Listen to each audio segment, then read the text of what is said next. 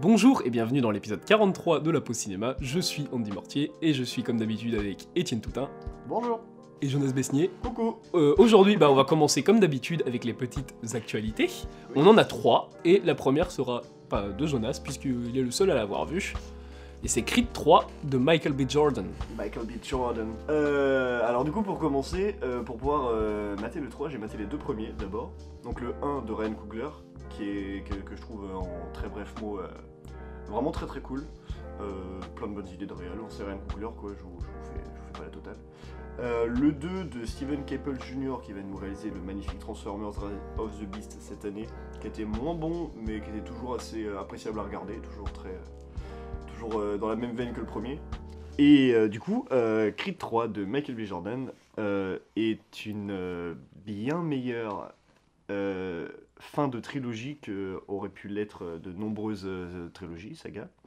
Et c'est un mec que je trouve qu'il en a sous le coude en vrai en termes de réel parce qu'il a énormément euh, de, références et de et d'idées. Et même si elles sont parfois brouillonnes ou pas forcément des fois totalement abouties euh, les idées genre, sont vraiment euh, remarquables. Il y a des vraies euh, bonnes grosses fulgurances de, de réel que j'ai trouvé vraiment très très cool. Et toujours dans, le côté spectaculaire et impressionnant aussi des combats de boxe et non, pour moi en fait, il s'agit presque même du meilleur film de la trilogie et c'est ça que je trouve incroyable parce que du coup, Michael B. Jordan, c'est son premier film.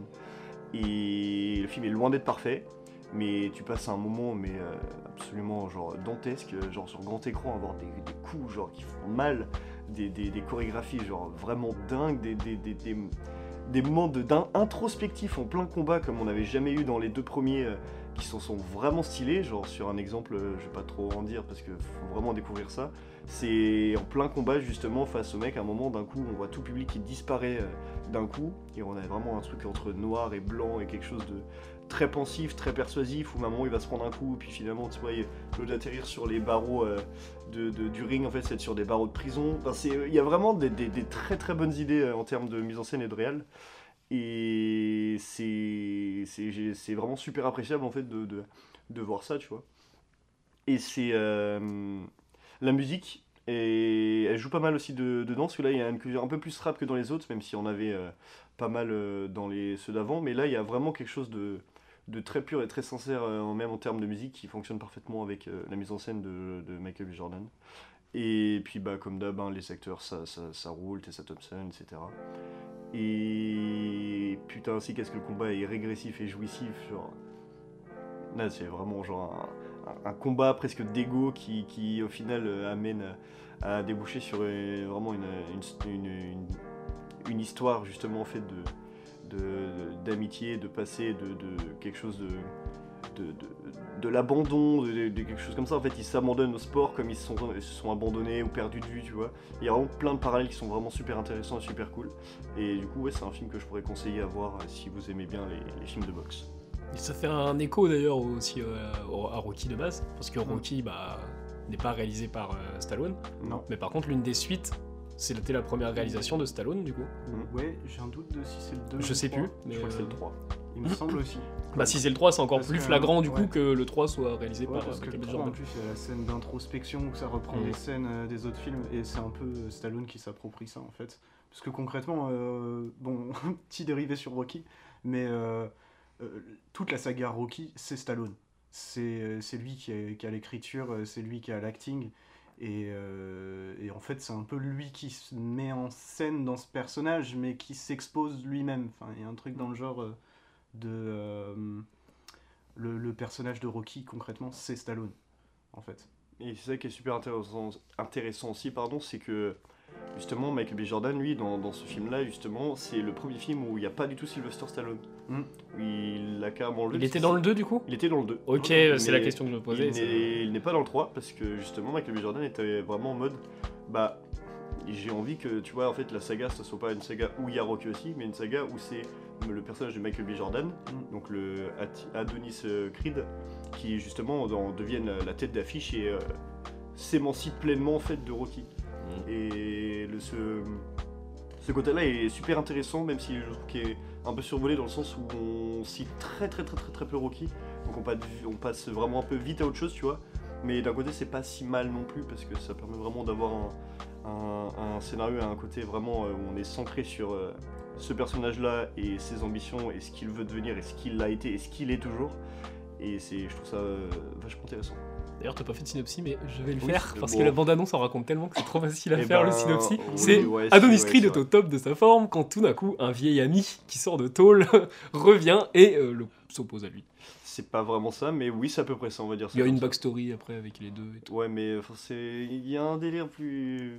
Ouais. Après, c'est pas le meilleur scénario que, que j'ai vu euh, écrit, mais enfin, moi, c'est surtout la réal de Jordan que, Mhm. que, que je retiens le plus du Il est film. quand même passé euh, Jonathan Majors euh, de, de The Last Black Man in San Francisco Mm. à maintenant.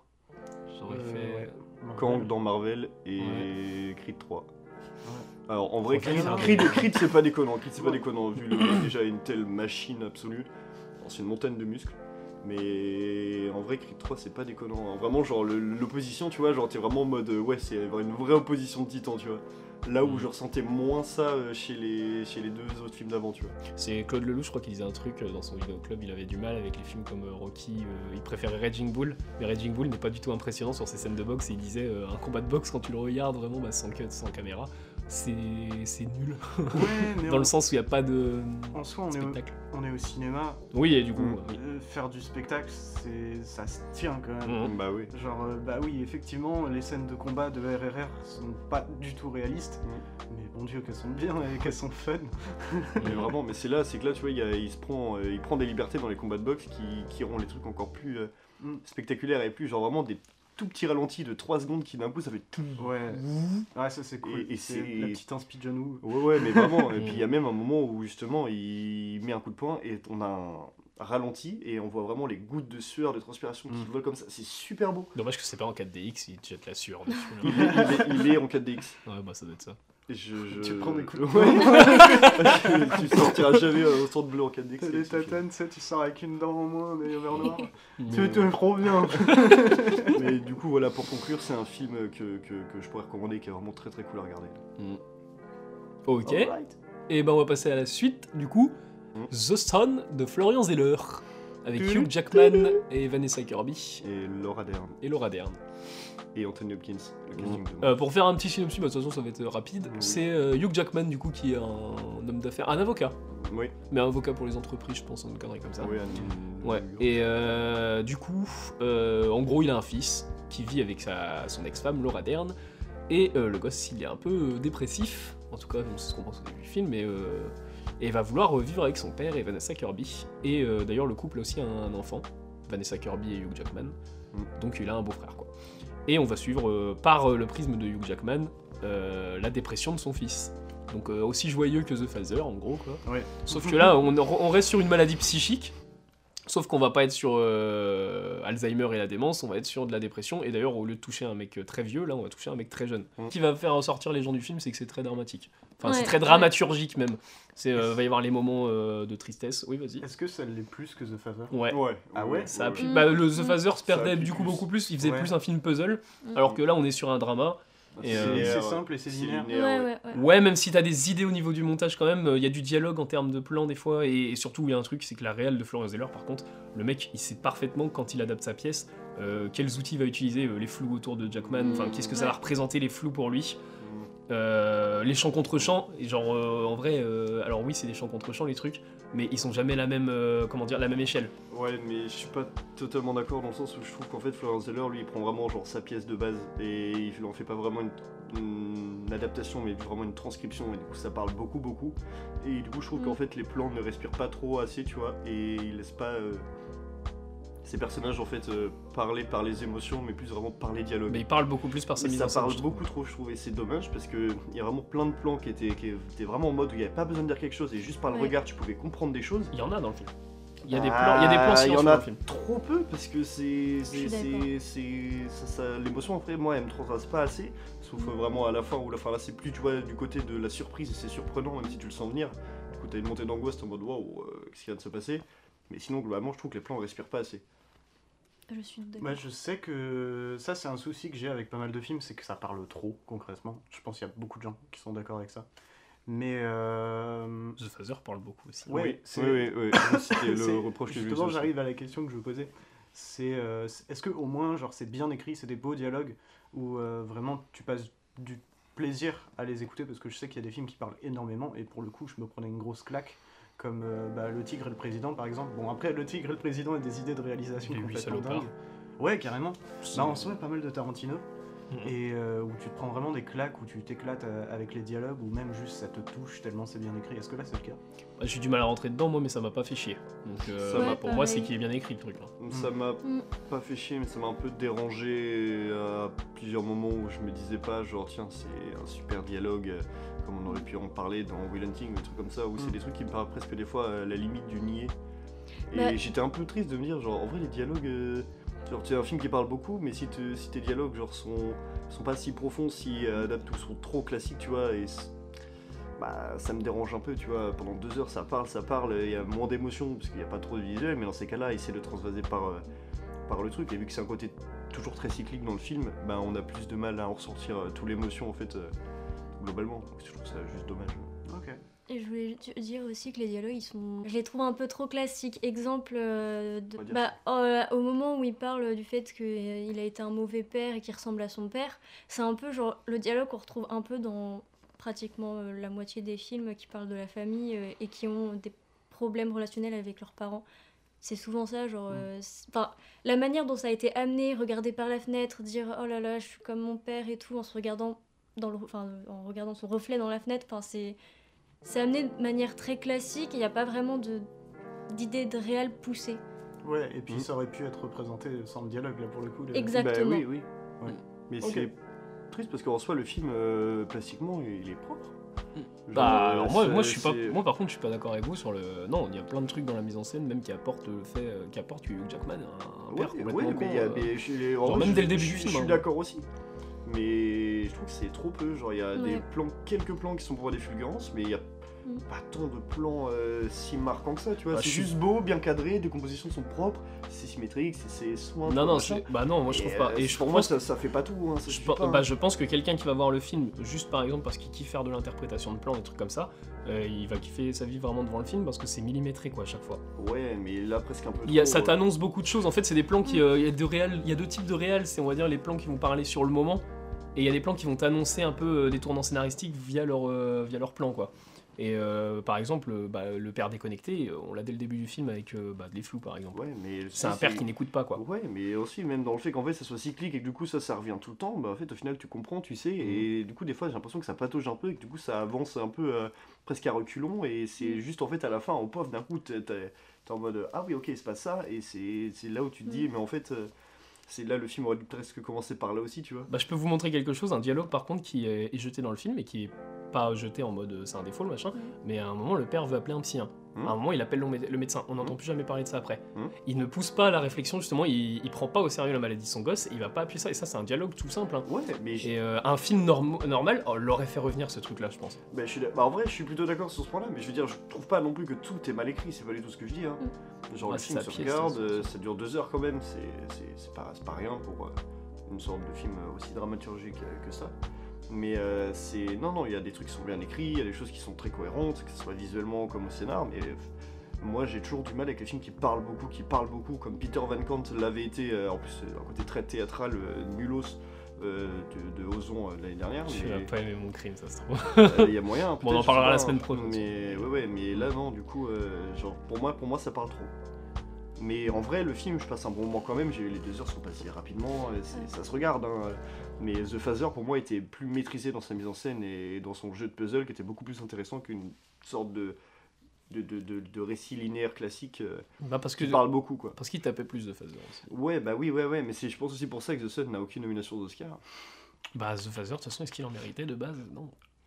Parce que c'est un film qu'on a ouais. c'est un film qu'on a vu et euh, moi je l'ai pas revu depuis. Surtout qu'il a eu, il a eu meilleur scénario. Pour Hopkins oui. Ouais. Il a eu, ouais, il a eu meilleur scénario aussi, Florian Zeller, alors que c'est vraiment une pièce de théâtre, donc en fait, c'est récompensé plus une pièce de théâtre qu'un vrai scénario. Ouais, parce que- après, c'est meilleur scénario, il y a deux catégories. Il y a ouais, bah, c'était adapté. c'était meilleur adapté là. Et puis en soi, euh, donner le meilleur adapté au mec qui a écrit la pièce originale. C'est joli quand même. Ouais, c'est pas déconnant. En plus, euh, Cocorico, c'est un français, Ouais, c'est donc cool. ça c'est cool.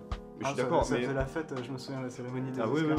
Bah après, moi je trouve qu'il la mérite beaucoup plus euh, l'Oscar, genre pour The Phaser, que pour The Sun. Ouais. Là, tu vois, pour The Sun, il mérite Mais même The pas Sun de est- nomination. Ce son est peut-être la pièce au final. euh, Dans le- Après, faut voir les gens qui aiment bien les Florence Zeller de base pour ces pièces. Peut-être que c'est la pièce la moins forte qu'il a écrite. C'est possible, hein, c'est c'est possible aussi. Et on l'a hein. pas dit du coup, mais il tease son prochain film aussi. Mhm. Enfin, par, parce qu'il y a le personnage de Vanessa Kirby qui est en retrait, Mhm. mais qui a tout un propos derrière sur la mère Oui. et son fils, donc sûrement qui va revenir. euh, et on, aussi, on n'a pas parlé, mais il y a Anthony Hopkins dans le, qui fait une apparition dans le film, Ouais. mais qui ne, qui, du coup, on sait pas s'il joue le père. Moi, euh, non, pour moi, pas du tout. On sait pas s'il y a un lien avec The Phaser en tout cas. moi, il en a aucun parce que vraiment, Mhm. les, les deux, les deux personnages sont vraiment en tout point différents. Ouais, parce que, bah, parce qu'il atteint de démence dans The Phaser, donc ça pourrait mais- très bien être un. C'est- Oui, mais même dans sa façon de réagir, de jouer, il y a vraiment un, un truc super différent. Il est super condescendant dans The Sun. Vraiment un côté très détestable, alors que dans l'autre, il a un côté, genre, il, est, il a peut-être de la démence, mais genre, il est un peu mignon, tu vois, t'as envie de lui faire des câlins et de l'aider. Il y a, y a Ouais, peut-être un truc de euh, ça se passe avant The Father et en fait tu vois la vraie personnalité du père euh, Ouais, de The Father. c'est ça que ça peut être. Ouais, mais enfin, ça, moi, ça me, paraît, ça, me paraît, ça me paraît très trop bizarre. Après, peut-être que dans le troisième, finalement, tout va être lié, et là, euh, bim, boum, dam, bim, et là, on aura tout. euh, bon. Ouais. Pas, ça, moi, je- moi, ça m'étonnerait quand même. je, crois pas trop au fait qu'une suite peut rendre bonifier un film. euh, Ah, Je suis entièrement d'accord avec qui toi. en lui-même est moins. Bah ça, ça peut. mais euh, Il y a eu des exemples des fois quand même. Ouais, mais enfin, je trouve ça un peu triste. C'est plus comme un travail de rattrapage qu'autre chose Ouais. quand on en arrive à ce truc-là. Donc, euh, Star Wars 9 est le parfait exemple. Alors, euh, j'aime bien Star Wars 9, je, je le dis, et je vais me faire taper. je m'en fous. Euh, mais pour moi, Star Wars 8 est incroyable, donc j'ai pas besoin de On reparlera de Star Wars 8 un jour. Ah, oui, ouais. avec grand plaisir. Et euh, on a fini sur The Sun, Oui, pas le soleil, le fils. Non. Mais d'ailleurs, dans le film, ils appellent un mon soleil.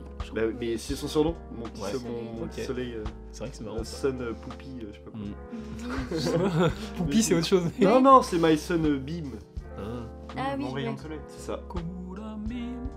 Petit rayon de soleil, en. Bah, mon petit Euh, rayon de. Beam. Et on va encore parler de lumière, puisque on va passer à Empire of Light de Sam Mendes. L'Empire de Lumière. Mm. Parce de que ça Sam vient du coup Mendes. du cinéma qui s'appelle le Empire, qui n'existe pas. Dommage, Oui. parce qu'il est beau le En le vrai, cinéma. oui, il est beau. Mm. Et un euh, peu trop. pour euh, non, Oh, si. pour euh, bah moins beau que plus beau que 1917 en tout cas, mais il mérite. Il a le droit. C'est pas un film de guerre. oui, mais ça n'a rien à voir. hein. bah si, c'est Sam Mendes. c'est juste le réel, mec. Genre, je veux dire. euh, Moi, c'est juste le réel, tranchée c'est juste le même directeur photo aussi, ne quoi. peut pas être plus beau qu'un cinéma euh, méga bien éclairé par Roger Deakins. Bon, non, de toute façon, ça risque pas avec 1917. Mais Bref, on va, on va faire la guerre. on va suivre du coup Olivia Colman qui distribue, enfin qui est vendeuse de confiserie dans le Empire et euh, une romance qui va jouer autour avec un personnage qui arrive, donc préciser qu'il est black, c'est important pour le contexte aussi du film, et il y a notamment un contexte des hooligans en gros, Ouais. enfin euh, de revendications en Angleterre, tout ça. Ouais. Et euh, on se concentre sur le, euh, sur le petit cinéma, du coup, euh, voilà. Et Olivia Colman qui est atteinte du coup de schizophrénie. Oui. Mm. Et qui ne va pas voir les films, il faut savoir. Ah ouais? Oui. Mm. Et c'est inspiré, je- ce ce qu'on les avait dit euh, à la revoir, c'est que c'est euh, apparemment inspiré de la mère de Sam Mendes. Mm. Ah ouais, donc euh, C'est pour ça que- 1917 c'est inspiré de son grand-père, Empire of Light c'est inspiré de sa mère. Bah, il aurait mieux fait de que s'inspirer de sa mère. De son grand-père. Et euh, bah du coup, il y a que Jonas et moi qui l'avons vu. Oui. Donc euh, commence. Euh, déjà, ma relation avec Sam Mendes, moi j'aime beaucoup Sam Mendes comparé à cet homme à côté de moi. Et j'ai adoré 1917, euh, j'ai adoré Skyfall, euh, j'aime pas du tout euh, Spectre, mais ça, on, s'en fout. C'est un film Euh, fantôme ça. Ouais, ouais, vraiment, c'est juste que- un film de studio. Vous pensez que pour Skyfall il s'est inspiré de, de son oncle?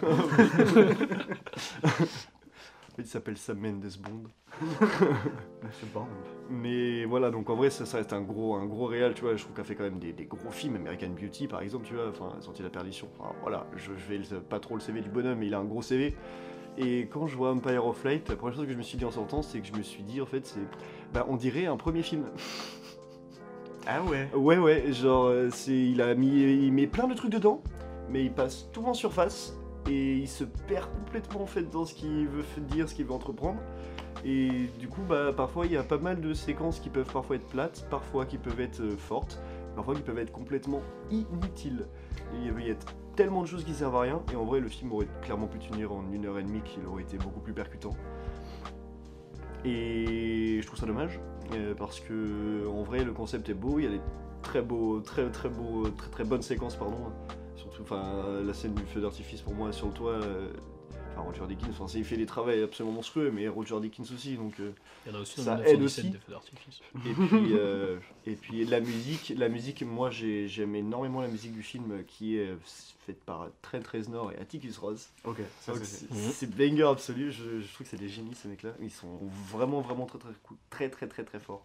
Très très très très très On l'a pas dit d'ailleurs, sur The. Sun, la musique est faite par Hans Zimmer. Oui, c'est vrai. Ah ouais Ouais. Oui, alors on a vu ça au générique. Bon, en plus, Ouais. il a loupé parce que je Moi, lui je parlais pendant le truc. je- je euh, on a, il a affiché euh, Hans Zimmer en musique. Ouais, vraiment, je, je, je les regarde, je leur parle et là je vois une Trop tête qui bien. font des hum. Je vois, mais quoi dit meurt. Ah ouais Ouais, Et ça s'entend ou- pas du tout. Non, Ah ouais, vraiment pas, du tout. Hans Zimmer. Alors, faudrait réécouter du coup la bande-son. Ouais, plus mais La seule musique qui pourrait. euh, Hans Zimmer.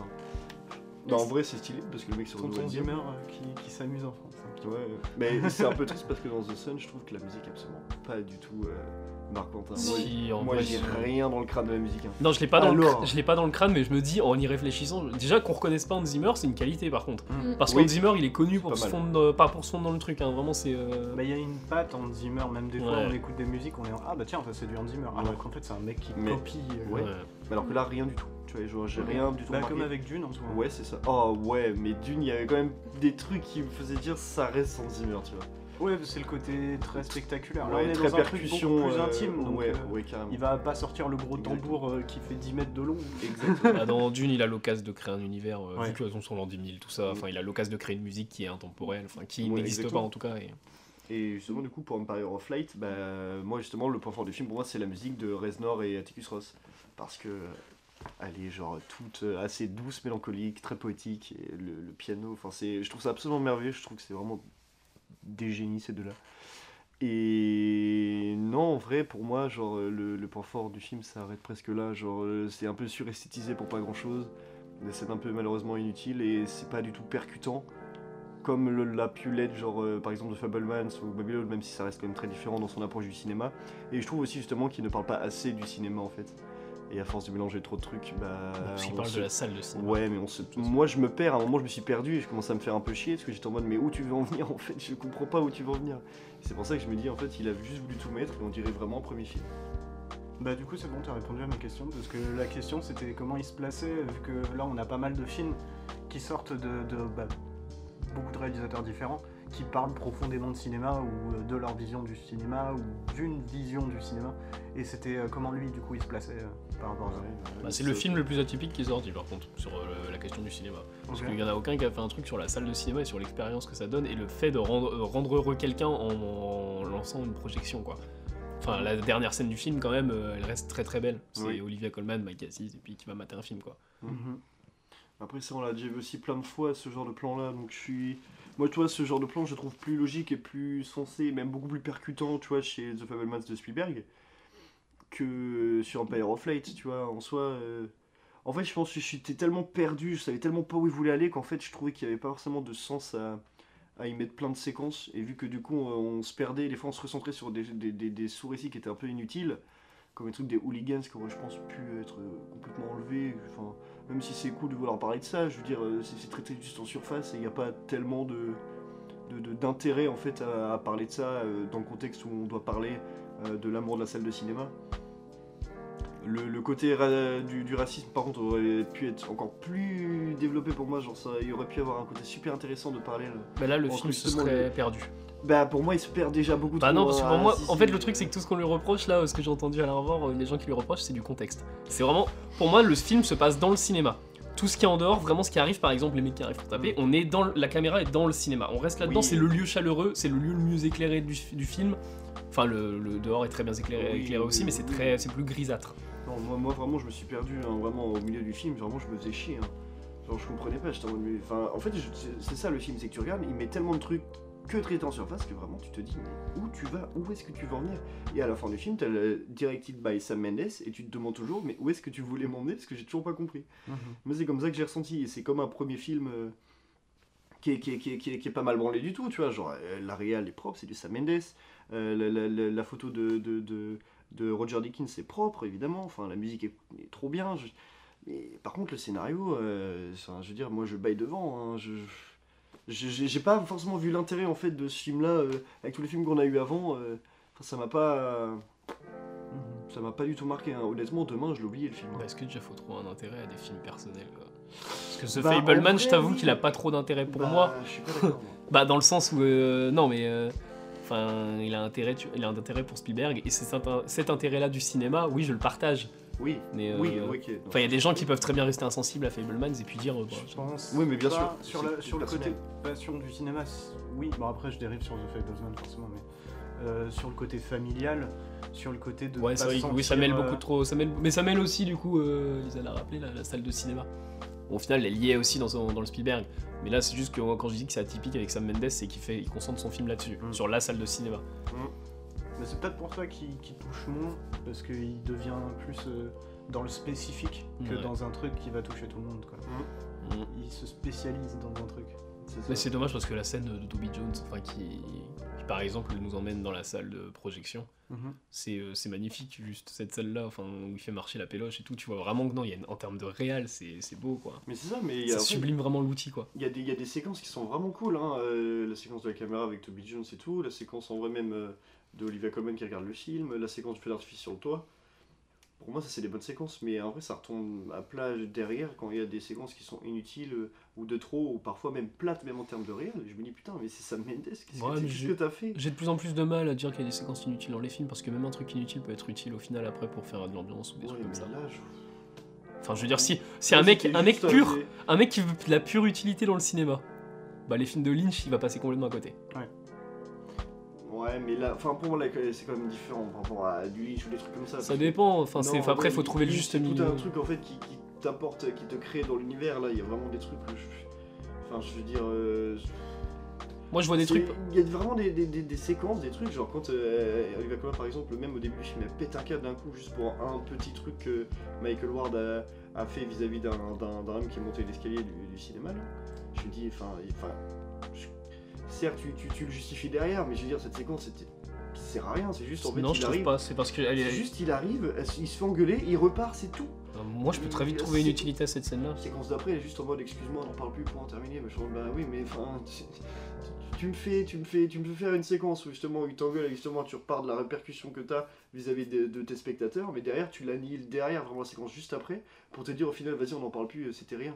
Mais je veux dire, ça a apporté quoi à l'histoire? Ça a apporté quoi au personnage? À Rien. Bah, ça apporte son mal-être. Enfin, Non, mais bah, elle se sent vieille à ce moment-là, Olivia Colman, et voir des jeunes justement se moquer d'un vieux. Je trouve que justement, si ça apporte quelque chose de très. euh, je sais pas comment on dit quand quelqu'un quand quelqu'un est vieux et qu'on va dire euh, qu'il est. euh, il a l'âge et du coup, il est un peu, un peu chiant, quoi, le mec. Vieux con. Ouais, voilà, c'est cet aspect, c'est cet aspect un peu vieux con au final dans Olivia Colman. ronchon. Et par contre, autre truc que j'aime beaucoup, moi, c'est lire le film sous. euh, vraiment, on pourrait mettre le film en muet et regarder euh, juste les lumières du film. Et ça va tout dépeindre de l'ambiance qu'il y a dans le film, quoi. Et euh, les scènes, au final, de euh, Euh, il y a une scène, notamment la bougie, donc qui est- doit être éclairée. Je sais pas si elle est éclairée à la bougie, mais le film est tourné en pellicule. C'est quand elle est dans son bain. Dans l'appartement. Ah oui, Oui, ils ont Ah ont- oui, ils ont putain, pour qu'il scène. si, c'est bon, je vois. Et euh, par exemple, il y a, je crois que c'est les deux seuls endroits au final où pour Olivia Colman c'est chaleureux. Mm. C'est le cinéma Mm. et chez elle, vraiment. Et encore dans, la- dans la salle de bain, vraiment dans ce moment de baignoire quoi. Enfin non, il y a des beaux trucs. euh, Je pense que juste c'est pas un film quand tu sors euh, au bout de deux heures. Faut, enfin, faut voir. euh, c'est comme Banshees, bon, on en parlait à l'avant, Banshees of Inisherin. Enfin, plein de gens diraient le film est inutile, c'est juste un mec qui se tranche les doigts parce que euh, son pote euh, il lui a pas dit bon anniversaire quoi. Enfin, on dirait que c'est ça le truc quoi. Mais justement, moi j'en trouve, je trouve justement dans, dans le film de euh, un intérêt assez spécial, mais je pense que ça c'est- vraiment purement perso. hein. Que euh, là, Empire of Light, euh, genre, c'est. En fait, moi, c'est vraiment, moi, c'est vraiment le plus gros défaut du film, c'est le fait que je me perds complètement et que du coup, c'est- je sais pas où il veut, en, en- où il veut arriver. Bah va au cinéma, peut-être que tu verras où il va arriver. N'importe Moi, je sais pas, moi, je, moi j'ai capté que le film. Non, moi, Moi, j'ai capté que le film me donnait un amour de la salle de cinéma et c'est un film. Enfin, le truc, c'est que je me sens, je m'identifie à ce machin-là parce que je me sens bien comme le personnage d'Olivia Colman. Qu'à un moment, le cinéma m'a sauvé, tu vois. Ouais, mais Donc, enfin, moi, euh, moi, ça, je l'ai ressenti sur quoi Trois séquences sur deux heures C'est si peu. Bah, le truc, c'est que c'est ça qui est important en fait, c'est qu'elle aime pas les, elle aime pas regarder les films, la meuf. Mais Et ouais, c'est mais- justement à la fin que le personnage va lui apporter quelque chose, va voir des films. Et dans tout le, dans tout Empire of Light, on voit des affiches de films, on voit l'avant-première des Chariots de Feu, qui est un film hyper culte, enfin culte, euh, bon, plus maintenant, plus trop, mais qui est un- une grosse sortie aux USA, et elle va pas aller voir ces films-là. Et finir le film sur, bah, si elle va se guérir, comment elle va guérir sa maladie, euh, c'est quoi sa meilleure façon d'être heureuse, c'est d'aller dans le cinéma dans lequel elle bosse, et puis d'aller voir ces films-là, quoi. Ouais. Bon, après, Pour moi, je vois, ça part d'un beau message. le truc. Ah ouais, mais je dis ça, moi je suis pas Alors oui, il y a le des imperfections. bien, il y a- il y a Bah, tout film, tout défauts, film hein, perso, il y a des hein. imperfections, de toute façon. Je trouve qu'il y a quand même, je trouve qu'il y a quand même beaucoup de défauts. euh, Bah, je préfère un Empi- Empire of Light imparfait qu'un 1917 parfait, quoi. Ouais, je suis pas d'accord. Pour moi, c'est un des moins bons Sam Mendes. euh, Enfin, je compte pas Spectre, hein, parce que Spectre est vraiment nul. Mais J'ai je- pas vu Spectre. Bon, c'est pas grave. De toute façon, peut-être on verra dans, on verra dans plusieurs années quel Ouais, mais peut-être, hein, peut-être. Hein. Après, moi, c'est c'est- c'est un avis sur le coup. Genre, moi, en soi, par rapport à ce que j'ai l'habitude, ce que j'ai vu chez Sam Mendes, bah, je ressors vraiment déçu, tu vois. Et certes, en vrai, le film se regarde. Hein, euh, je veux dire, euh, je- peut-être même si je me fais un peu chier, tu vois, je pourrais le remater dans quoi Dans un an, ça me dérangerait pas. Mais enfin, ce sera absolument pas ma priorité. C'est pas le film que je vais remater. euh. Enfin, tu vois, je sais que demain, je vais l'avoir oublié le film. euh.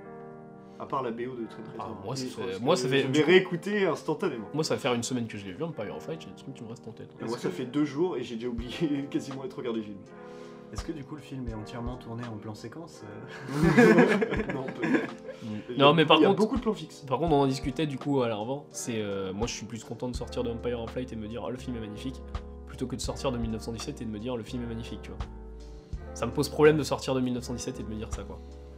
Ouais, moi c'est pas, c'est pas le ressenti que j'avais eu à la fin de 1917. Moi non euh, je, je me disais pas que le film était magnifique. Bah écoute, Ouais. il y a Antonin, il a dit un truc incroyable, il est plus extrême que moi sur 1917. Ah ouais Il a dit que c'était un travelling de capot de deux heures. Waouh Non, je suis, moi. Je suis pas d'accord. Je suis pas non plus, je suis pas à l'extrême à ce point-là, mais euh, bon, j'ai kiffé 1917 hein, pour mon expérience en salle et tout, mais euh, avec du recul, maintenant je me dis non, euh, je préfère aller mater, il faut sauver le soldat Ryan ou Bah, Requiem pour un massacre. Bah oui, mais 1917, après, en- euh, en vrai, moi je le compare un peu à un. euh, tu sais, un spectacle du Puy du Fou. Je sais pas si Mais- c'est bien, tu vois. En vrai, c'est très positif, c'est- hein. C'est pas, c'est pas négatif dans le sens où c'est trop bien un spectacle du Puy du Fou. tu Oui. vois. Mais euh, c'est un truc où t'es assis, tu regardes des mecs qui font des trucs incroyables euh, comme ça, euh, en- ça s'enchaîne giga bien, tout ça. Puis à la fin, tu sors, tu dis waouh, putain, c'était impressionnant. Oui.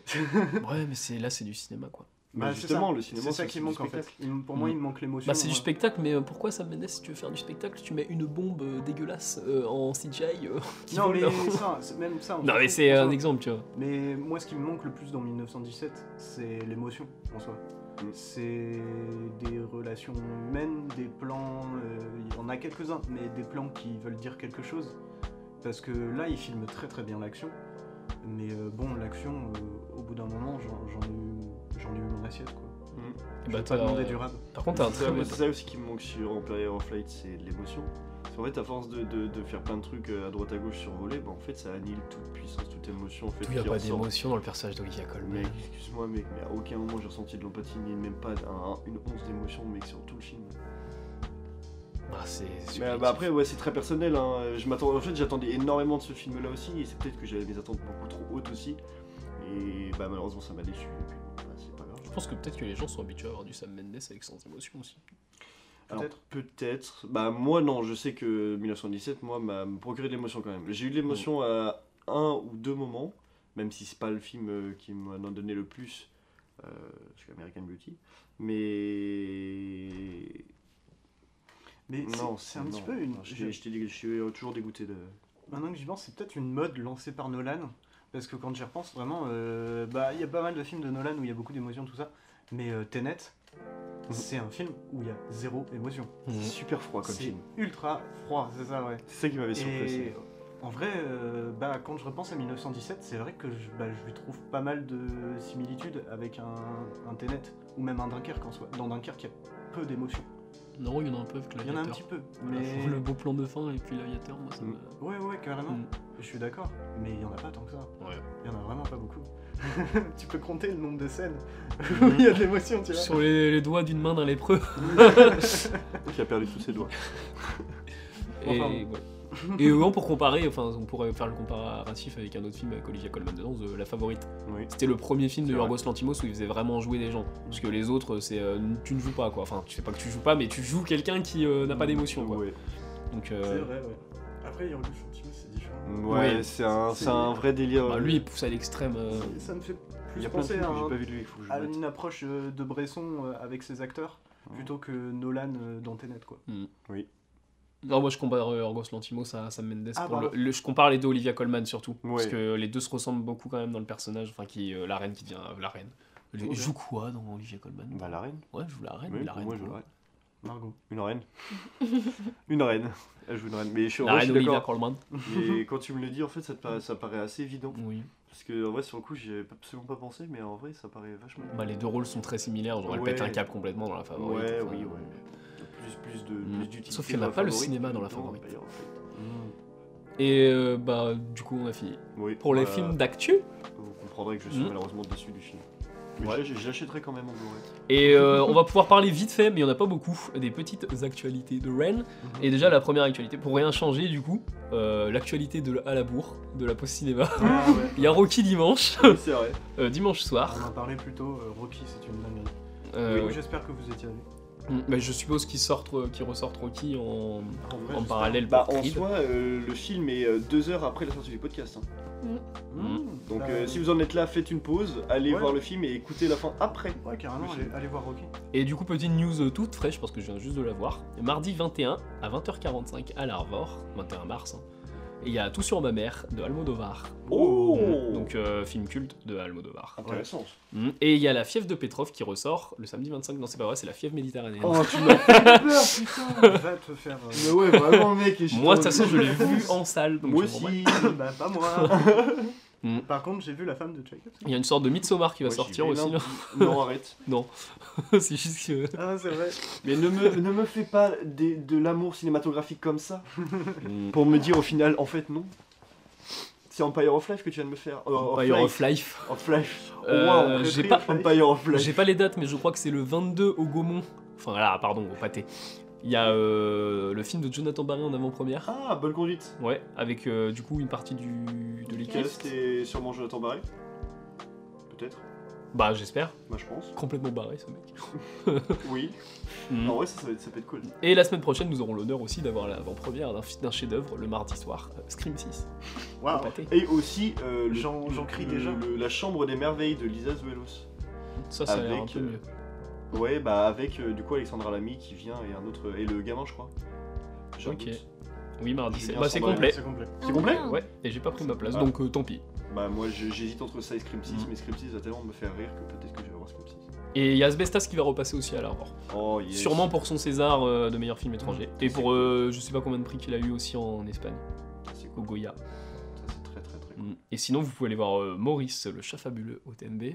C'est- je sais pas ce que c'est. c'est un. Mais, mais attends, mais ça fait longtemps que c'est sorti ça. Bon, écoute, il le repasse au fuck Mm. Et toujours rétrospective Jeanne Moreau au TNB. Ça, c'est cool. Mm. Oh, et le labyrinthe du silence, je sais pas ce que c'est.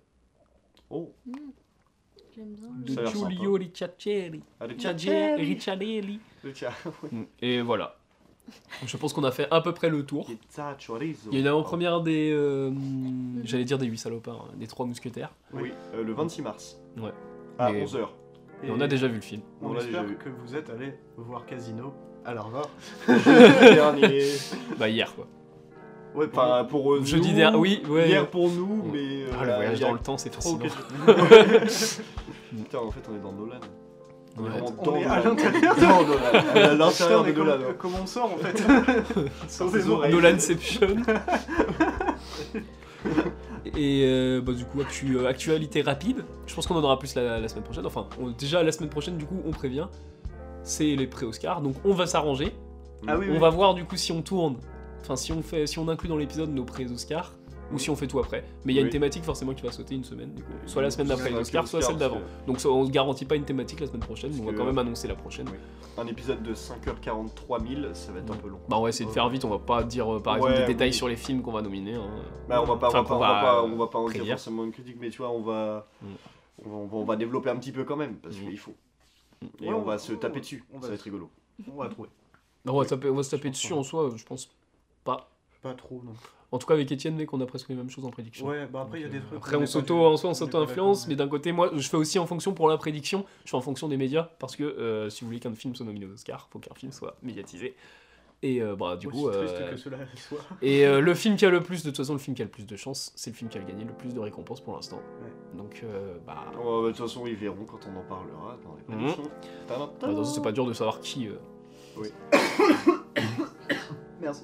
De toute façon, c'est pas dur de savoir, tu cherches, hein, tu vois le Oui, nombre de récompenses qu'un euh, film a eu. hein, Je pense que euh, c'est enfin, en tout cas, vous me taperez dessus, vous me tringlerez, et moi je vous étranglerai. on va pas te tringler, mec.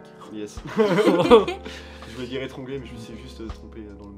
Et du coup, on va passer à la thématique. Mhm. Cette thématique que j'ai choisie, Oui et c'est jeux vidéo. Game over.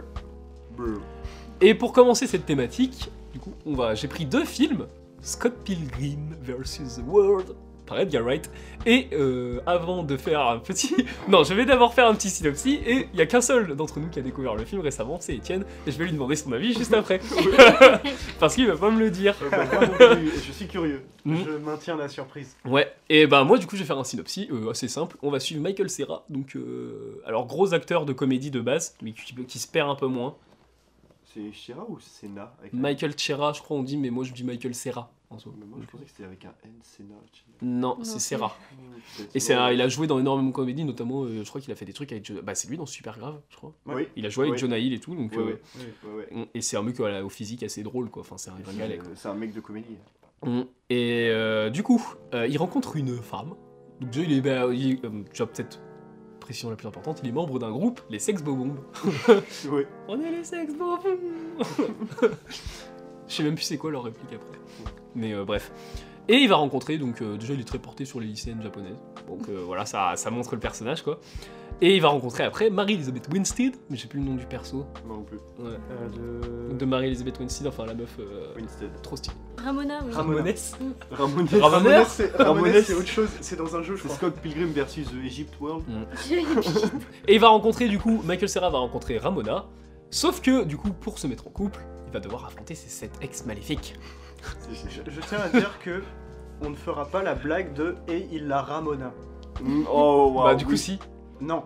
tu l'as fait. Oui, mais elle, l'a- je l'ai fait de façon à ce que ce ne soit pas drôle. Oui. Parce que la blague est trop facile. mais du coup, est-ce que bah on va pas vous spoiler la fin, mais Non. la question c'est est-ce qu'il va ramoner Ramona? Bâtard. Il est fort. Il est très fort.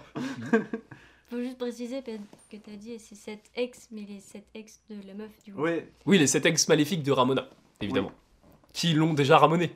Putain, pas, pas forcément. Euh, c'est vrai, pas forcément. C'est vrai. Et euh, du coup, Étienne, tu as découvert le film, donne-nous ton avis. Bon bah du coup c'est encore un navet de la part d'Edgar Wright, je suis désolé de le dire mais vraiment c'était de la merde, non c'était trop bien. Bah ouais c'était cool. Mais après euh, je tiens à dire, je voulais commencer ça comme ça. Euh, ce film j'avais tout pour le détester, vraiment, parce que c'est un truc qui prend euh, juste euh, de la culture geek et qui va l'étaler euh, pendant toute la longueur du film. Et je me suis dit ça va être lourdingue, ça va être mal placé, ça va être mal utilisé. Que nenni, c'est super bien foutu. Les petites inclusions par rapport aux jeux vidéo sont vachement chouettes. Rien que bah, retrouver des vieilles musiques de Zelda sur certaines scènes, c'est c'est cool. et puis c'est c'est très cohérent, c'est ça aussi qu'il faut noter. Et euh, bah, le truc qui m'a agréablement surpris, c'est que je pensais que le film allait euh, justement être vraiment focalisé jeux vidéo, jeux vidéo, jeux Non, vidéo. c'est surtout Mais en fait, aussi non. BD, De quoi? Comics. Ouais, c'est ouais, c'est ça. En fait, il y a beaucoup lié aux comics, mais surtout euh, bah, lié avec euh, des relations entre des personnes, que ce soit un groupe de musique, et du coup beaucoup de musique aussi, et ça, ça m'a fait grand plaisir. J'aime beaucoup musique. Edgar Wright en même temps, euh, Ouais. c'est sûr de retrouver de la musique dans le film. hein. C'est vrai, mais là, c'est ce qui est cool, c'est qu'il fait un, un savoureux mélange de ce- ces petites influences jeux vidéo ludiques, avec justement, bah, du coup, un concert de musique, par exemple, où euh, d'un coup, euh, sur la, guitare, euh, tu vas voir les notes qui apparaissent, qui, partent un truc comic book, mais en même temps, il y a un côté très jeu vidéo, toujours. Des fois, tu vas avoir des barres de vie qui apparaissent. Il y a aussi énormément de changements de format, donc en fait, le film est aussi beaucoup lié par rapport au cinéma. Je pense par exemple, bah, il y a des séquences de rêve où le format s'élargit pour atteindre un truc un peu similaire à un cinémascope. Quoi. Et, euh, Et je tiens à dire, il y a, pas qu'une barre de vie, il y a une barre de pipi hein, Oui, c'est vrai, ouais. qui se Oui, vide. Euh, bah sinon, quoi dire de plus? On retrouve toujours, euh, enfin toujours, c'est pas vrai, dans certains films d'Edgar Wright on la retrouve pas trop, mais on retrouve vraiment cette énergie qui anime pour moi la trilogie Cornetto et qui la rendait si, si magnifique. On retrouve la millimétrie de sa réalisation associée avec son montage vraiment aux petits oignons. Et euh, bah putain, c'est bien fait, bravo Edgar. Et tu euh, as fait un film sur les jeux vidéo qui est bien, et ça Oui. c'est rare. Ce qui est très, fort aussi, c'est qu'il réussit à réunir le tout avec énormément de cinéma. Mm. Et c'est le mélange est juste absolument parfait et le film est complètement dingue. Et c'est, euh, moi je te l'avais vendu comme ça. Pour moi, c'est l'un des films du 21 e siècle qui, le, bah, qui s'éclate le plus sur sa forme en tout cas. Ouais. Parce que bah, le dernier en date, en tout cas pour moi, c'est Everything Everywhere at Once. Côté en tout cas anglophone. Mm. On va pas prendre le cinéma indien parce que c'est triché. Mais euh, ouais, enfin, on n'a pas revu de film sur le jeu vidéo comme ça. Non. Et pourtant, on va parler d'un film sur les jeux vidéo euh, Mhm. qui est, sorti qui est très après. différent, mais euh, Mais ouais, ouais ah, je sais plus ce que je voulais dire. C'est pas grave. on va peut-être parler déjà de l'humour dans le film. Ouais, bah vas-y. Eh ben, euh, bah, parce que du coup, Edgar Wright, il est connu pour, euh, on va dire, euh, cadrer et euh, vraiment, bon, filmer comme un dieu l'humour. Mm. On pense à la trilogie Cornetto, donc vous avais sorti cette, les scènes de palissade, des trucs Ouais. comme ça. Ouais. Et là, bah, par exemple, vous avez déjà vu un, un mème de, de Scott Pilgrim, même il y a des chances plusieurs. Et par exemple, le mème de la fenêtre. Enfin, c'est Oh, hilarant, ça se passe en même.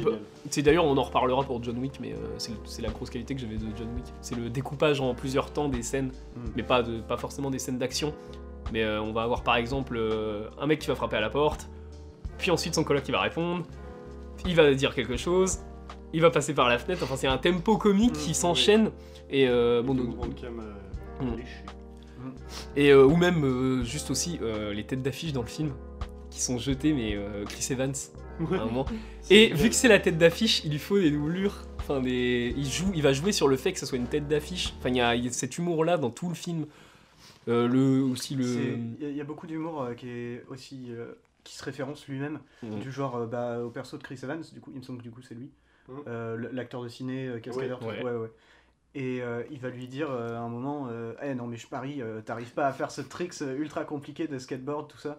Puis t'as Chris Evans, tu sais, tu- tu t'attends au truc basique de dessin animé en mode Ah oui, moi je peux pas le faire, bah je vais le faire. Puis il se retourne, il est en mode Tu essaies de me convaincre de le faire en utilisant ma. Et il le fait quand même. Ça a été reproché au film, les Deus Ex Machina dans le film, notamment un, c'est euh, le végétalien. La brigade végétalienne qui arrive pour. euh, Ouais, mais c'est super drôle. Voilà, Oui. c'est ouais, ça le truc, c'est que c'est c'est par- comme c'est un parti pris Moi, en fait. ça me fait Bah penser oui. à du Mm. Monty Python, tu vois. Un truc où euh, d'un coup, euh, t'as un mec habillé euh, en inquisition espagnole qui fait Personne ne s'attend à l'inquisition espagnole C'est super drôle.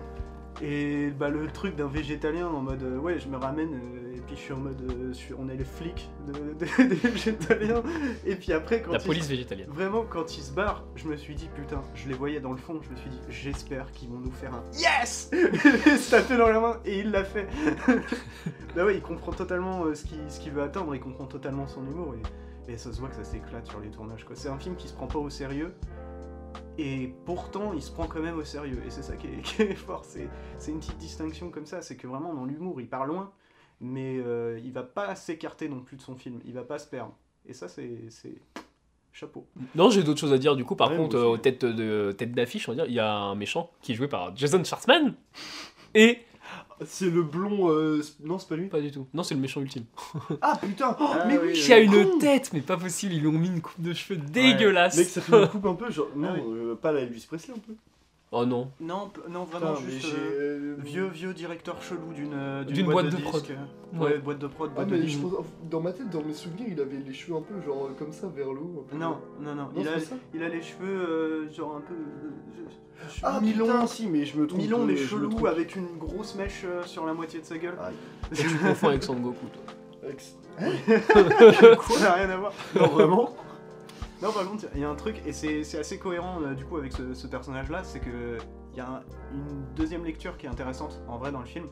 C'est que euh, c'est un passage aussi pour Edgar Wright, si je dis pas de conneries, hein, coupez-moi si je dis de la merde.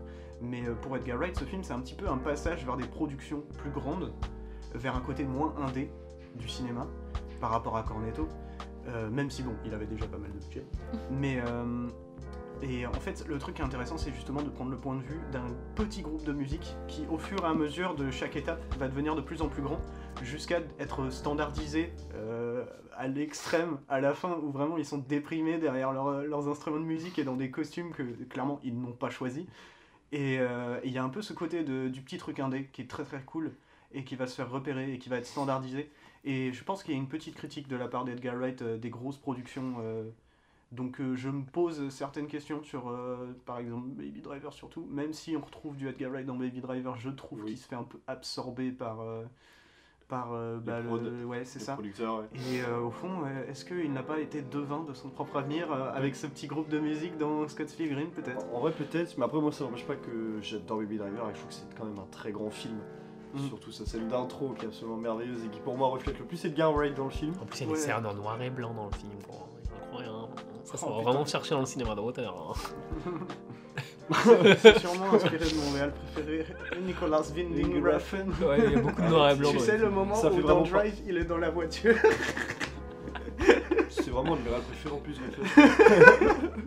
ouais, mais bon, on a le droit de le vanner parce que un oui, parce que c'est un con. C'est un gros con. J'adore ton cinéma, mais t'es un gros con. Et là, imagine, il écoute le podcast. J'ai bien aimé. Bah alors, c'est trop bien. Trop bien. m'a traité T'es un gros con. Je, l'ai- je l'ai vu avec mes enfants. C'était très bien, j'étais sur mon téléphone. Et après, j'ai regardé Bohemian Rhapsody en famille. Oh là là. C'était bien. J'ai fait un dîner mal. aux chandelles devant Bohemian Rhapsody. Du coup, je n'ai pas vu le film. On a combien? 6 minutes? Oh waouh, c'est beaucoup, je me casse. Ça fait un petit peu long. En vrai, je suis sûr qu'ils avaient plus, mais bah, ils ont du cut parce qu'ils disaient rien. Oui, il est en mode. Ouais, je... Oh. Allez, je regarde, je dis rien, je repose. ouais.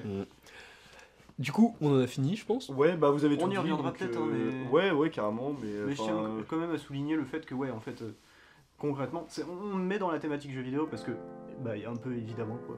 Mais, Oui, oui. mais euh, en soi, c'est pas un film qui parle de jeux vidéo. Et c'est ça aussi qui est intéressant. Prend une ça- forme de jeu. Ça va faire Ouais. le lien avec le prochain film, c'est que euh, le prochain film, on parle beaucoup plus de jeux vidéo et pourtant, euh, bah, encore une fois, c'est pas l'intérêt principal. C'est ce qui va ramener des foules, je pense. Mais euh, en soi, euh, le film dont on va parler, il parle pas de jeux vidéo.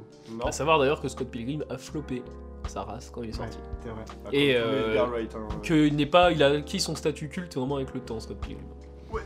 C'est vrai. Mais euh, avant, Scott Pilgrim, il y a deux ans après sa sortie, deux trois ans, je pense que tout le monde s'en foutait. Bah, tu vois, en fait, le film qui a le moins floppé chez euh, Edgar Wright, c'est Baby Driver. Et d'ailleurs, euh, ouais, bah oui, bah c'est son plus classique et son plus chiant quoi. Bah, c'est avec les plus grosses prods et t'as les plus grosses têtes d'affiche et t'as les plus gros. euh, Ah oui, c'est vrai qu'il y a Bah, Kevin Spacey vrai, là. Bah, et puis, Ouais, ouais, euh, mais t'as, non, t'as- t'as- en vrai, quand même, t'as, genre, t'as quand même des grosses têtes d'affiche. T'as John. Berntal là, le, le dernier, là, là c'est Inso, mec, t'as quand même euh, Anya euh, qui Matt est en Smith. plein. Ouais, voilà, donc ça se tape en casting quand même. Harvey Keitel. Oui. Il a été giga bien distribué aussi, Baby Driver. Ouais, là, je Ouais, crois que t'allais ouais, dire, il a ouais. été giga bien distribué Non, la ouais, Inso. ouais, Non, non, mais justement, ça aussi, c'est, ça qui souffre aussi, je pense, du- dans le box-office d'Edgar Wright, c'est qu'il est en général mal distribué. C'est peut-être Après, lié, la à- ce qu'il a fait. un peu plus. Ouais, mais ça fait chier, tu vois. Genre, on a dû sortir de Rennes pour aller le voir, quoi. Mais si vous avez kiffé Everything Everywhere All At Once, Ah, allez voir ouais. Scott Pilgrim. Et Ouais, euh, c'est très différent, mais- Everything Everywhere All At Once, euh, Scott Pilgrim. Everything, j'ai oublié de le dire dans les actus, Everything Everywhere All At Once ressort la semaine prochaine en salle. Arrête. Ah, trop bien. Pourquoi? Peut-être parce que bah tout le monde s'y attend déjà, mais peut-être qu'il va rafler la mise. Je suis pas d'accord. Bah écoute, euh, le pâté n'est pas d'accord avec toi. bah, je suis pas d'accord avec le pâté, t'es d'accord Bah, c'est la première fois que je vois une ressortie euh, d'un film aux Oscars avant, avant qu'il ait les prix. C'est Donc, vrai. euh, C'est étonnant. La dernière fois Mm. que j'ai vu la, la ressortie, c'était c'était vraiment Parasite. mais C'était après, ça, Après, bah après oui. avoir raflé les prix. On en a fini pour Scott Pilgrim vs. The World et on passe maintenant au deuxième film que j'ai choisi pour la thématique, Ready Player One de Steven Spielberg, sorti en 2018 18. en France. C'est ça. Et aux États-Unis aussi. Euh, ouais, pour résumer, aux États-Unis ça doit être Sorti, euh, 2017. décembre ouais. 2017. Et euh, je crois que c'est toujours sur les les dates de sortie Spielberg. Ouais, ouais, ouais. Et euh, pour résumer du coup euh, vite le film, euh, parce que tout le monde l'a déjà vu je pense, Oui. ou au moins une bonne partie des gens, euh, on est dans un monde euh, dystopique, même si ouais, c'est pas dystopie, je dirais Bah, une- contre-utopique, euh, ah, je sais pas. c'est un truc comme ça, enfin bref, euh, où les gens euh, empilent leur caravane euh, et font des tours avec. Ouais, mais On c'est dirait un jeu mais c'est- c'est le bidonville américain. c'est euh, ça. Et on a toujours par contre les multinationales, donc tout cet héritage-là du capitalisme. Et du coup, Hallyday, euh, le créateur de l'Oasis, donc un gros, un énorme jeu, c'est un Borg, le truc en quelque sorte. James. Hallyday. Ah, James. James Et Hallyday. En, en soi, c'est pas vraiment un jeu. Je dirais plus, c'est un, C'est un truc- réseau social. Ouais, c'est ça, c'est une Ouais. sorte de, de réseau gigantesque dans En lequel t'as plein de jeux, euh, tu peux avoir des VR chat. objets.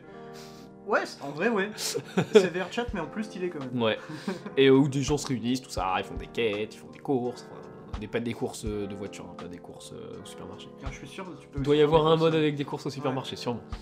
J'ai oublié d'acheter Mhm. le lait pour bébé. Et euh, James Hallyday, du coup, meurt et euh, va proposer à- de faire trois épreuves pour que la personne qui réussisse puisse prendre euh, les, en contrôle, enfin prendre contrôle, prendre, oui, si, prendre Ouais, contrôle en prendre fait, contrôle de prendre le contrôle l'héritage de, de l'héritage de Hallyday et donc de l'Oasis. Et donc d'être potentiellement bah, milliardaire direct en fait, parce que Ouais, bon, Bah, ça brasse de la thune. ce multimilliardaire.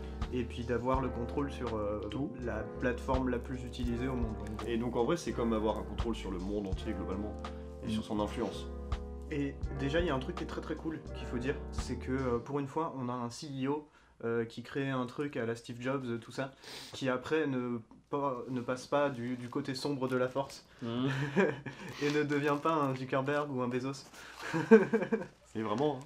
Et ça, ça fait plaisir euh, de, de voir un mec qui en fait est toujours maintenu par la passion euh, et qui du coup ouais, va, va vraiment être proche de ses joueurs et vraiment rempli d'émotions aussi. C'est- C'était chouette. Ouais, et puis euh, même en vrai, tu vois, on peut, on a toujours du coup euh, de se dire, vu qu'ils sont du coup dans l'Oasis, donc c'est un monde virtuel, donc euh, c'est des apparences qui sont pas forcément les leurs. Et euh, avoir des méchants qui sont ultra badass, genre dans, dans l'Oasis, et quand tu les vois, t'es en mode ils sont pour un truc, t'as t'as un décalage un peu comique Mm. qui est vraiment genre bienvenu et super cool. Et il y a des skins euh, dans, dans l'Oasis du jeu, là, des méchants là, que je trouve vraiment trop stylés, que ça me donne des frissons tellement Mais- ils ont la classe, tu vois. Tel- Tellement qu'en fait, il y a- il y, a presque un. Comment. euh, un propos transgenre en vrai dans le film. Ah oui, il y en a un. Tu vois Oui, avec, bah, juste avec le personnage. Oui, euh, oui, c'est vrai, ouais. Bah oui. Oui, bah je suis débile. En fait, il y en a complètement. Oui. Mais c'est vrai que ça, c'est assez intéressant, l'idée que, bah, en fait, euh, concrètement, tu croises une personne dans l'Oasis, t'as pas la moindre idée de qui est cette personne dans la réalité, quoi. Bah, t'as la phrase euh, dans le film qui est très répétée, c'est dans l'oasis tu peux être ce que tu veux. Ouais. Donc déjà c'est un message très euh, pour euh, par exemple une, une femme qui s'entraînera pas femme ou l'inverse, tu vois. Mm. Enfin, c'est très, on va dire que ça va être un parti pris de choisir un tel skin. Mais c'est peut-être le reproche qu'on peut faire d'ailleurs à Spielberg, c'est qu'il est très niais.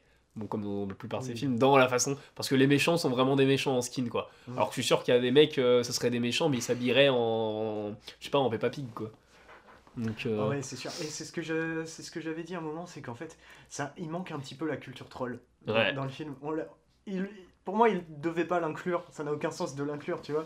Mais Bon, ça- d'avoir un petit skin. Ouais, voilà, c'est ça, euh. un petit, un petit troll face euh, dans un Mm. coin d'écran ou un truc, enfin même si bon, troll face est déplacé de ouf, mais, C'est mais c'est vrai que ouais, genre un mec euh, qui se met en Peppa Pig et qui a genre deux AK-47 comme ça, bah oui, en fait, il va y avoir ça aussi. Bah, C'est et c'est le souci aussi que bah, je me disais en fait, c'est que euh, il est très très niais, mais même dans le scénario en fait. Et c'est le- mon reproche au film, c'est que euh, genre il, il est mort depuis combien de temps euh, à l'idée quand le film commence Ah, il y a mourir. Non, non, il y, a- il y a un temps parce qu'il y a des gens qui recherchent justement egg depuis un certain temps dans le Bah, film. C'est ça qui me pose Ah problème. oui c'est que je ne crois absolument pas au fait que euh, genre les solutions qui sont données au problème et en soi ça me pose aucun problème le film est génial tu vois mais les solutions qu'il donne au problème tu vois je n'y crois pas que genre des gens qui l'ont cherché pendant des mois ne vont pas trouver ça Alors, même sur un coup de chat un coup de chat pardon je fais un, un petit réglage. En gros, globalement, dès le début du film, en fait, il vient de mourir. Et c'est à l'annonce justement de sa mort que en fait tout est lancé. Et en fait, eux, ce que les gens recherchent, c'est la première épreuve. C'est ça qu'ils non recherchent. parce qu'au début le Non, c'est euh, comment, pardon, c'est comment réussir euh, la première épreuve. Je dis de la merde, parce qu'il y a la course. Mais il aurait déjà trouvé, il fallait reculer. Il y a bien un connard Ouais, qui va reculer exactement. dans les 5 premières minutes du, du Mais truc. En- bah, il soi, ça me- s'appelle. euh, comment il s'appelle Ouais, mais non, parce que t'as tout le truc de l'enquête et tout. Et en soi, ça me gâche pas le film. Mais j'y pensais. Et puis pour pas mal d'épreuves, je me disais, ouais, bon, là, c'est un Ouais. peu facile. Mais euh, genre, tu vois le truc avec Aventure à la fin. Genre, euh, ils ont trouvé qu'il faut jouer dans Aventure. À aucun moment, genre, euh, t'as euh, genre une équipe de personnes qui, euh, qui recherchent autour des jeux Atari, tout ça. Ils vont pas se dire, mais attends, faut aller prendre l'easter egg euh, dans Aventure. Parce que, bon, là, je parle vraiment de jargon jeu vidéo, mais je m'en bats. Bah, c'est la thématique. hein. mais à aucun moment, genre, ils vont jamais se dire ça parce que vraiment ce jeu est connu pour être le premier jeu avec un easter egg. Et on- il dit que c'est une chasse à l'easter egg. Enfin, bref. Pour donner l'exemple, euh, dans les Call of Zombies, il y a des secrets du coup qui étaient trouvables par les joueurs. Mm. Et euh, la majorité des secrets sont trouvés dans les 24 heures. Ouais. C'est pas des trucs comme ça. Ouais. Genre c'est des trucs bien plus chauds à trouver. Et tu te demandes vraiment, tu te dis il y a tellement de gens qui recherchent en fait, qui font toutes les pistes possibles que c'est trouvé en, en quelques heures le machin quoi. Il y a très très peu de secrets qui n'ont pas été découverts. Ouais. Ouais, mais après, là, je pense euh, pour le, bien d'un récit, euh, Oui, je sais. choses comme ça, tu vois, il y a forcément. Et euh, c'est pour ça que c'est un faux reproche au Mais film. ouais, parce que enfin, même moi, tu vois, ça, ça me dérange absolument pas, parce que je trouve que même dans la suspension d'incrédulité du film, on nous vend quand même l'épreuve comme impossible. En fait, Donc, il y a le- quand même. le truc. T'arrives à croire un minimum que ce C'est soit la solution, le problème, c'est pas comment elle est vendue. Ouais, c'est ça. Ouais, Mais en oui, fait, ouais. le truc aussi qui me pose souci, c'est que on établit l'univers et euh, genre tu vas avoir un moment, euh, bah, tu sais le moment où ils sont sur la planète Doom, c'est comme ça qu'ils l'appellent, et où ils commencent à désinguer des gens et qu'après les gens dans la réalité ils commencent à tomber, ils enlèvent leur casque, ils sont en mode ah et t'as même un, un mec, Un mec euh, dans un bureau qui veut sauter par la fenêtre. Parce qu'il a tout perdu. Ça, ça, c'est incroyable par contre, c'est une super blague. Vraiment au début en mode ah il va pas aller là quand même, et là il y a l'autre qui le tacle pour pas qu'il Et là, t'as la meuf après qui fait. Ouais. Il y a Et- beaucoup de trucs comme ça. Mais tout ça pour dire que, concrètement, euh, en montrant ça, il montre que c'est, euh, ça touche toutes les générations, ça touche une population giga large, tu vois, le truc. Et je me dis, mais doit bien y avoir un putain de pélo là-dedans qui s'est dit, putain, je vais faire une marche arrière. Ouais. mais Faut la faire jusqu'au bout après, mais bon. c'est- pas grave en soi. Mais voilà, ça me fait doucement On les, on a bien attaqué Ouais. Spielberg, là. Ouais, non, c'est- le tac, c'est mon seul tac là avec le film en vrai. Bah, en vrai, je suis même pas, même pas sûr qu'en fait euh, il y ait un peu qui se doit se dire genre faut faire une marche arrière, sachant que sur l'arrière, tu sais, t'es- t'as un délire comme ça, genre. Ne cherche pas, mec. Il y a forcément des gens qui l'auraient fait. Il y, a- il y aurait, il y a- aurait forcément eu un délire. euh, en général, quand on te dit on fait une course, la course c'est le premier arrivé. Quand tu vois genre les, les speedrunners, quand ils cherchent, euh, donc le speedrun, hein, pour les gens qui savent pas, c'est terminer un jeu le plus vite possible par tous les moyens possibles, euh, inclus dans le jeu, pas externe. Donc tu vas pas te rajouter des, des- des vies pour aller plus loin. Quoi. Les codes Mais de en gros, c'est trouver des failles dans les jeux pour aller plus vite. Et euh, bah, le- les speedrunners, des fois, ils trouvent des trucs où vraiment c'est genre à cette frame là précisément, si tu regardes à cet endroit et que tu marches en appuyant sur la touche quatre fois, tu vas passer à travers le mur. Il te découvre des failles comme ça et tu me dis qu'il n'y a pas un seul pélo qui va se dire je vais faire une marche arrière. Rien que c'est pour tester Ouais. la collision sur le mur, tu sais. Ça se trouve, il n'y a pas de collision sur le mur, tu peux passer à travers ou peut-être la collision est buggée et je peux m'envoler avec ma voiture. enfin. Mais Ouais, bref. non, mais, ok, ouais, non, Après, on vrai, peut vrai, reprocher ça. Oui, oui, non, mais je reproche de la merde. hein, mais... Ouais, non, mais en vrai, ouais, oui, ouais, oui, ouais. Non mais le reproche, le reproche qu'il fasse Spielberg peut être fait sur tous les films de toute façon, même sur Star Wars, hein, de re- pourquoi il n'active pas la vitesse lumière à ce moment-là C'est euh, oui, c'est des ouais. trucs comme ça. C'est des- en fait, C'est des juste que là détails. c'est propre aux jeux vidéo. C'est ça. Et, euh, C'est des détails, je pense, qui sont juste liés à la suspension de la qualité d'un récit, quoi. Ouais, ouais, et- mais ça demande une grosse suspension d'incrédulité Voilà, pour un joueur de ouais, jeux c'est vidéo. ça, c'est ça. Ouais, Moi, c'est je vrai. trouve, pour ma part, elle fonctionne très bien. Tu vois. Mais- Moi, en vrai, je m'étais jamais posé la question de se dire, il y a pas un con qui l'a. du coup- à part ça, vraiment le film est génial. Euh, le, seul, le seul truc, c'est qu'il y a peut-être des autres trucs négatifs. Parce que tant que j'y suis, autant les balancer Bah oui. C'est- Il y a peut-être des références qui vont, qui vont être très vite datées euh, dans les skins euh, de, de certaines personnes. Il y en a qui sont très cool, genre tu vas voir. euh, merde, comment ça s'appelle? Bah rien que le, le- le géant de fer. Oui. Ça c'est trop cool. Tracer de Overwatch. Non, Oui. Tracer pour moi ça va être daté. Parce que ça l'est Oui, de toute déjà. façon ça l'est déjà Overwatch. Ouais, mais justement, je pense que c'est un mélange de tout, et c'est même un mélange de ce que Pi- Spielberg a aimé, Mais ou même de c'est- plusieurs générations. Donc, moi, c'est le- le ça, moi, mini- ça me dérange absolument pas. le tu vois. mini critique hein, vraiment. Mais Ouais, sinon, ouais. franchement, c'est giga bien Ça référencé. fait une grosse critique et une mini critique. hein, quand même. Ouais, bah j'ai le droit de donner mon avis. Bah, C'est ouais. Spielberg pour moi. Ouais, mais en vrai, C'est un c'est génie. c'est des critiques de merde. Hein, franchement, Après c'est un film, de toute façon Ready Player One c'est un film qui divise aussi. hein. Ouais, Il y a beaucoup de gens qui- ouais, mais je comprends pas parce que je trouve le film complètement furieux, dingue, euh, jouissif, euh, beau, Mm. euh, merveilleux, euh, rêveur, sublime. Je pourrais, tous les tous, tous les objectifs qui sont positifs sont pour ce film. Bah, et puis rempli d'idées, et puis là je, Ah je, ouais. je taclais dans, dans un peu les incohérences du film, mais en soi le film est très cohérent avec son univers, Mm. Euh, et euh, c'est chouette, ils ont créé des petites interfaces, euh, pardon, il crée des, des- des petits casques, euh, toutes les petites choses comme ça, et euh, moi je veux parler d'une référence qu'il fait, Oui, qui m'a particulièrement pelu, oui. parce qu'en plus on sait que c'est Spielberg, et que Spielberg Oui. il aime bien euh, Stanley Kubrick, et qu'il le connaît bien, Et, et euh, de, bah putain, la, mec, ce qui est incroyable, c'est du coup, bah, il y a une- toute une scène dans l'Overlook Hotel de Shining. Qui est- n'est pas dans le livre. non, Dans le livre ils vont dans un autre film.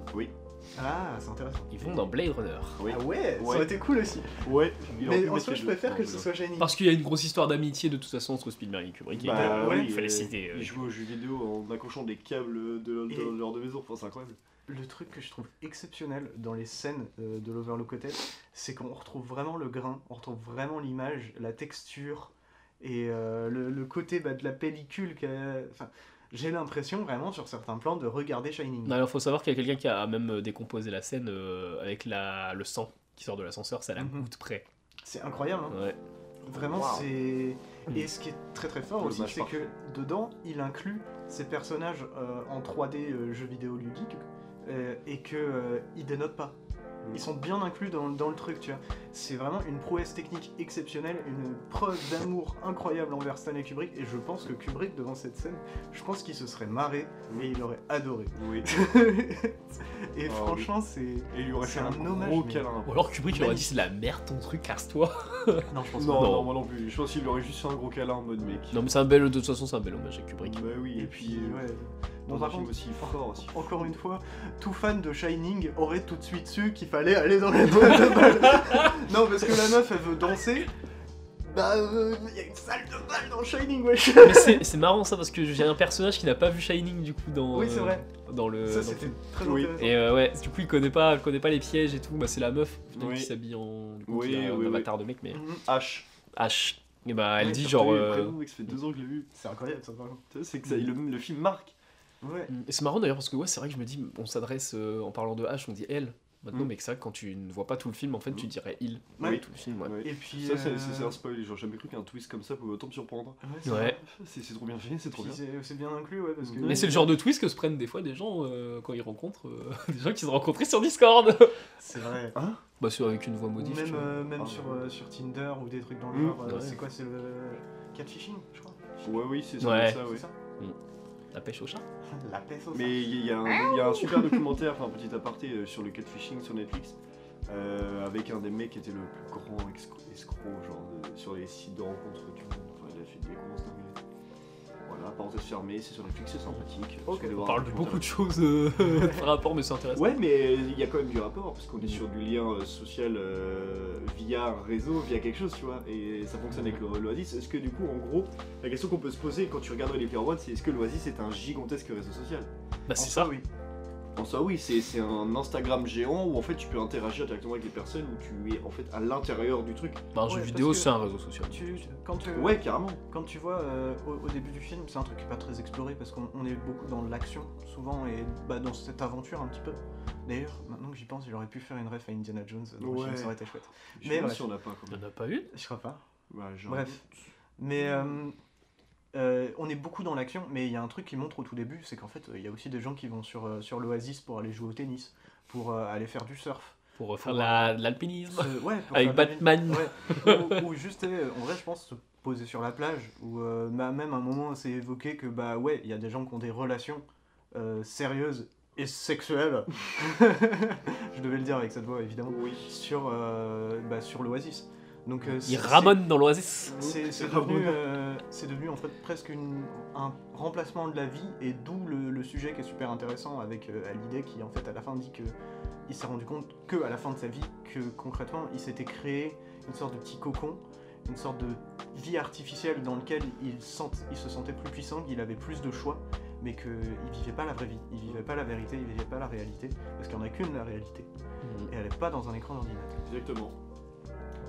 C'est ça même. Ça, euh, quand- Mais l'oasis, ça a l'air quand même vachement technologies- mieux. Ça a l'air Ouais, stylé, ouais. ouais, mais toutes les technologies qui, qui, qui, qui, en fait euh, mettaient tout le temps au service de l'Oasis, comme tu sais, les combinaisons de corps là. Enfin, je veux dire, c'est, ça, ça, ça rendait quelque chose aussi même sur euh, Il y a le un côté réseau social. Il y a un truc que je trouve. C'est un truc qui va pas faire rire grand monde à la fin du film, mais la façon dont je l'ai pensé, ça m'a fait mourir de rire. C'est euh, pas un spoiler de la, de la fin du film, enfin quoique. Mais en, Mhm. en gros, euh, à la fin du film, ils établissent des nouvelles règles pour l'Oasis. Ah, ça a été Et- très discuté ça. Et il y a une, une règle, euh, c'est euh, oui, l'Oasis est fermé, je crois que c'est le mardi et le jeudi, un truc dans le genre. Et vraiment, moi ça m'a fait marrer, je me suis dit, c'est papa Spielberg qui nous dit, bon, les gamins, les jeux vidéo c'est trop cool, j'adore ça aussi, mais faites des pauses. et j'adore ça, je trouve ça génial. Ouais, bah ça se tient en vrai. hein. C'est très bah, c'est très Spielberg euh, comme, Oui. comme truc. Et d'ailleurs, euh, c'est vrai que le parallèle, on peut faire vite le parallèle avec Matrix. En fait, Matrix, c'est une version dark de, tient. de Ready Player One. Vraiment très dystopique pour le coup, Ouais. Matrix. One. Parfois très dark aussi. Hmm. Mais euh, Ben Mendelssohn en, manche- en méchant, c'est très stylé aussi. Ouais, c'est On en a pas parlé, Dans mais- ce mec, mais c'est là où on l'a à peu près découvert en soi. Ben Mendelssohn Parce a- il avait joué dans, Dans Lost Lost River. River, etc. Mais c'est, je veux dire, c'est là moi où je l'ai connu, c'est là où il a explosé. il y, a- il y a un autre truc aussi que je trouve qu'il faut, qu'il faut pointer qui est très très forte au niveau du montage, mais du coup aussi de la réalisation et tout ça, même le scénario, c'est euh, le moment où en fait il arrive à mélanger le- ce qui se passe dans la réalité et ce qui se passe dans l'Oasis et les mettre en parallèle, où on va voir des gens dans la rue euh, qui sont en train de se battre dans, dans la guerre, euh, alors qu'ils sont dans, ils sont dans la rue, et t'as genre des gamins, comme t'as des vieillards, ou t'as juste un mec qui vient de sortir du boulot. euh, et il mélange ça avec euh, des personnages qui vont se déplacer dans la réalité, que ce soit en voiture, euh, à pied, tout ça, et en même temps il va aussi filmer d'autres personnages, euh, enfin filmer, est-ce qu'il filme vraiment du coup? D'autres personnages dans l'Oasis, tout ça. Et franchement c'est c'est vraiment bien foutu parce que on aurait pu très vite se perdre dans le bordel, mais euh, on, on comprend tout très bien, c'est super lisible tout ça, donc euh, chapeau Spielberg, mais bon, faut-il encore le dire que c'est un bon réalisateur? C'est un immense réalisateur. C'est un peu méchant envers sa taille. Oui, Mais, euh, ouais, il faut aller voir Ready Player One absolument. bien sûr. Et toute la filmo de Spielberg, même si elle est énorme maintenant. Ouais. Là pour le coup, c'est pas méchant de dire qu'elle est énorme. ouais, ouais, elle est- elle est- là, elle est vraiment immense. Elle est tentaculaire. Comme le BJG. le bon gros géant. Il est immense. Et bah je pense qu'on a fini. Ouais. Ben, bien sûr. Sur deux, deux très très très très très très très très grands Deux films. très bons films et euh, trois films d'actu qui sont potables. Ouais. Oui, oui, oui, oui, oui, Oui. oui. oui, Tu peux les voir. oui. Et du coup, Jonas Besny va nous, présenter sa prochaine thématique. Qui est Pied. Oh. non, Ça pont. P-O-N-T du coup. Mais du coup, euh, un, euh, un pont. Mhm. Alors qu'on n'est pas sûr de faire la semaine prochaine. Oui, du Selon coup, euh, ce qu'on va décider pour les Oscars, on on tiendra verra. informé. bien sûr. Mais euh, on verra du coup. Oui. Mm. Vous serez informé sur euh, Mais ça sera toujours la prochaine thématique. compte Instagram, Mm. évidemment. Mais ça sera la prochaine thématique, oui, que je ferai. Je répète tout ce que tu dis, Andy. J'adore ça.